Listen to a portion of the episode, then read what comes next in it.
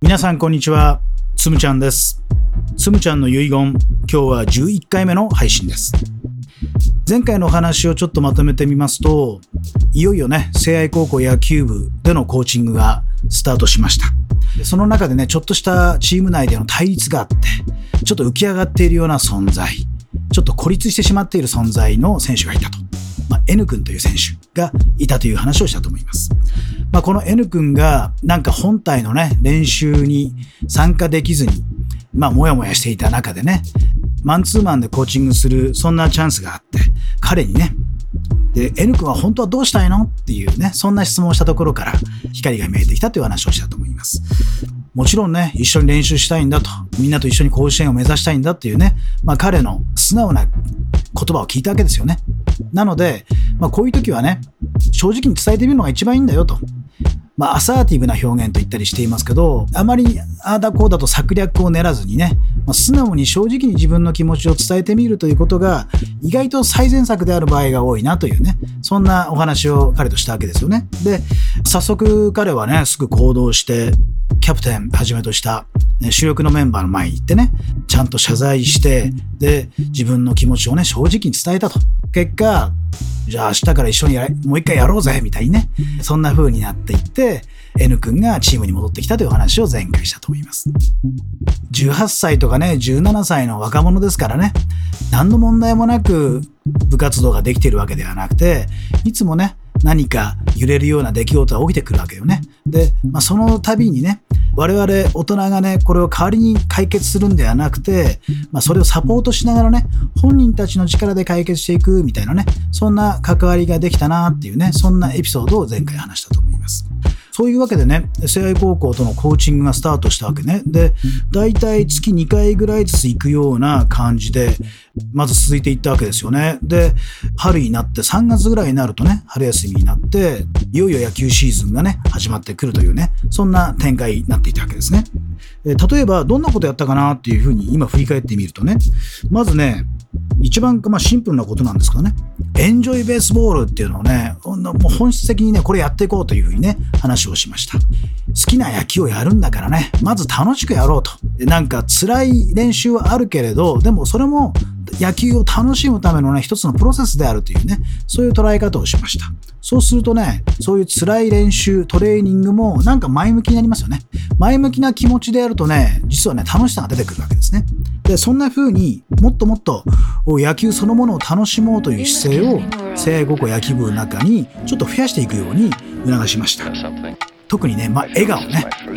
笑ってやろうと。ニコニコしながらやりましょうと。いつも楽しく笑顔でやりましょうというのが一つ。それから声掛けはね、いいねっていうね、このプラスな言葉がけを増やしていきましょうと。いいところを見つけて、それを指摘していきましょうと。ダメなプレーをね指摘して、ね、まずいプレーを指摘してそれを改善していくっていうねそういう考え方もあるんだけどでもそれ以上にね良いプレーが出た時にそこを指摘してそのプレーをもっともっと増やそうと。チームの中にいいねをどんどん増やしていこうみたいなねそんな活動を始めました。なので最初に取った施策の1つ目はエンジョイベースボールね。笑顔といいねの声掛けを増やそうというですね。これやりました。そしてあとはねあのミーティングの数ね。もともと聖愛高校野球部はミーティングが多かったんだけどミーティングのね質をねちょっと変えてみましたね。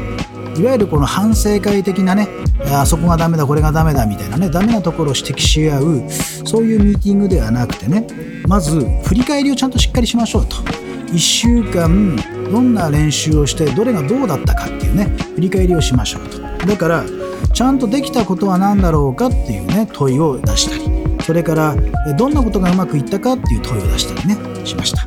できたことばかりじゃなくてやろうと思ったけどやりきれなかったことは何だろうかっていう質問をしたりね。それからうまくいかなかったことは何だろうかみたいな質問してみるね。なので良い点とそうではない点を両方ねフェアに出してみるっていうねそういう視点をね作りましたね。ミーティングの中でね。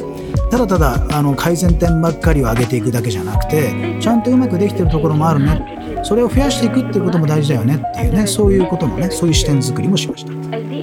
良い点とそうではない点を両方出した上でさてじゃあ今週はリーガ明日からは何をしていこうか、ね、どこをどんな風にチャレンジしていこうかみたいなねそういう問いかけを出してみんなで話し合うっていうミーティングをしてきました。これも今習慣化になってねもうかれこれもう10年以上聖愛高校野球部とお付き合いしてるわけですけどずっとこの振り返りミーティングというのは続いていますね。とてもいい習慣形成じゃないかなというふうに思います、はい、こんな風にミーティングをちょっと変えてみたっていうことが一つ。それからね練習のメニューそのものをね選手が主体的に考えていくっていうことにもチャレンジしました。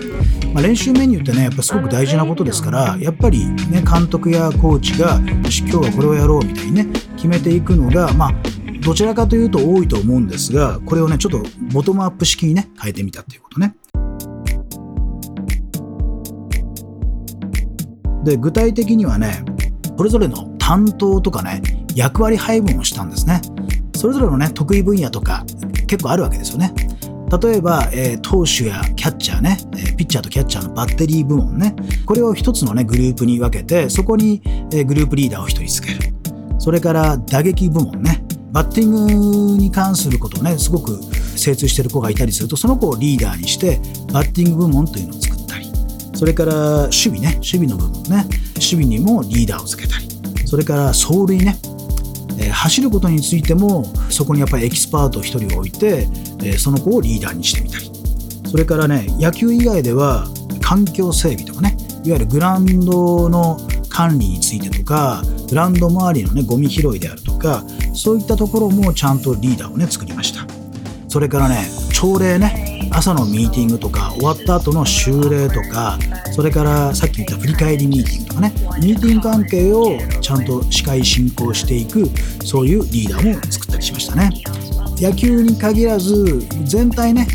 部活動のマネジメント全体を自分らでやっていくんだみたいにねそれを担当性それぞれの強みを生かして役割配分をして運営していくみたいなねそういうマネジメントスタイルにもチャレンジしました。これは今でも続いていますね。もう本当に彼らが自分らで考えてここをこうしていきたいああしていきたいっていうね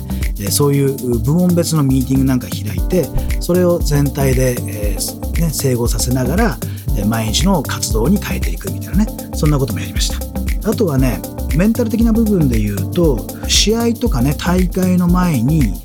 メンタルリハーサルっていうねイメージトレーニングも取り入れましたね。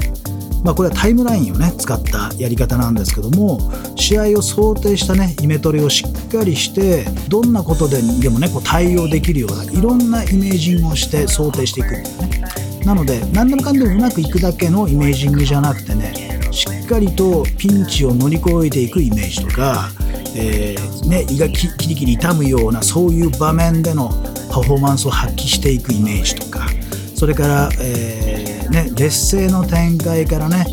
コツコツと点数を返しながら逆転していくイメージングとかねさまざ、まなねメンタル面のリハーサルをするそういうルーティンを作りましたね。こんな風にしてさまざ、まなね取り組みを、え、始めていくわけですね。でいよいよね野球シーズンが始まっていくということになったわけですね。ある時ね、まあ、春休みだったんですね。でまだね青森県だとね春休み中だとまだ試合できそうでできないよね。グラウンドがちょっとまだ雪が残ったりしてるので、まあ、遠征に行ったりするんですね。関東まで行ったりあるいは東北でもね南側の方のね福島や宮城の方まで遠征行ったりして練習試合をしたりするんですね。その日はね確か本当に超有名な甲子園の常連校との練習試合に聖子行ったわけですね。で2試合やったんだってね。ちょうどその日の夕方、僕は別件の仕事をしていたんですけども、監督さんから夕方にね、電話が鳴りましてね。で、あ、津村さん、あの、今日、あの、有名な〇〇高校と〇〇高校のね、練習試合をさせてもらったと。結果なんですけど、2試合やってね、2試合ともね、まあ言ったらね、まあちょっとコテンパンにやられたみたいなね、そんな試合結果だったと。まあ実はね、秋にもね、同じチームとね、練習試合させてもらってね、その時はなかなかいい試合したしね、言ったら1勝1敗ぐらいでいったわけですよね。だから、そんなにね、力の差があるとは思っていなかったんだけど、で、結果ね、結構ボコボコにやられたんですよ。っていうね、そういう電話だったわけですよ。声の様子からもね、ちょっとこう、ピリピリしたね、感じね、ちょっと緊張感のある感じになってきて、どうやらね、監督の見解ではね、チームに緩みがあるんじゃないかと。そんな話になったわけね。主体性をね、まあ、選手にね委ねてで担当性を取って練習メニューも彼らが自分らで考えるようにしていたしチームのムードもね、まあ、エンジョイベースボールで笑顔やいいねを増やしていくっていうことをやってきたけどもでもこれってなんかチームに緩みを作ってる可能性もありますねと今日の試合見て思ったんですけどなんかピリッとしてないんですよねなんかね気合が入ってないように感じたんですよね。ってとてもね不満なんだと、まあ、そんなお話だったわけですね。今までのねこの、まあ、僕が入ってからちょうど3ヶ月ぐらい経っていましたけどまあエンジョイベースボールやねあのプラスの表情やプラスのね声がけえー、振り返り、ね、練習面に主体性を持つなんかちょっと見直した方がいいんじゃないかと。今取り組んでいること決して間違っていたとは言いたくはないんだけどでもこんな風な結果が出たんだったらねやっぱりねちょっと考え直さなくちゃいけないんじゃないかなと思っていますみたいなね。まあそんな電話が、えー、来たわけですね、まあ、要するに、まあ、このやり方では結果が出ないんじゃないかと。これだと強くならないんじゃないかと。まあそんな風なお話だったわけですね。いやーなるほどなと。うん。こんなことも起きるかなっていう感じでしたね、まあ、野球ですからね。やったからといってすぐにチームがね強化されてどの試合もどの試合もね勝ち進んでいくっていうわけではないだろうね。それはもちろん分かっているけれどもそれにしてもね試合内容が良くなかったというね監督のその口調からもねすごく切羽詰まった感じがあったので分かりましたと。とりあえずね帰りのバスの中で今日の試合のね振り返りをね選手主体でやってもらってもいいでしょうかと。でその上で明日ね、まあ、ちょうど月曜日だったのでミーティングの日だったんでね急遽ね僕も明日参加しますので、まあ、一緒にね今日の試合のことを選手としっかりと振り返ってみたいと思うんですけどもいいでしょうかと。ね。そんな提案をしてみたわけね。ああいいですよと。もちろんぜひ明日来てくださいと。いうふうになったわけですね。で僕は翌日、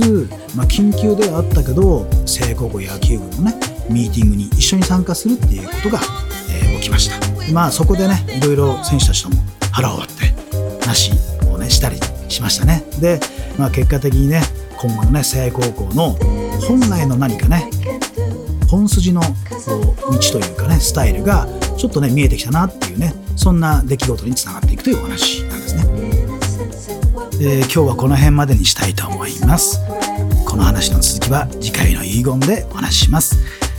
つむちゃんの遺言最後まで聞いていただいてありがとうございました。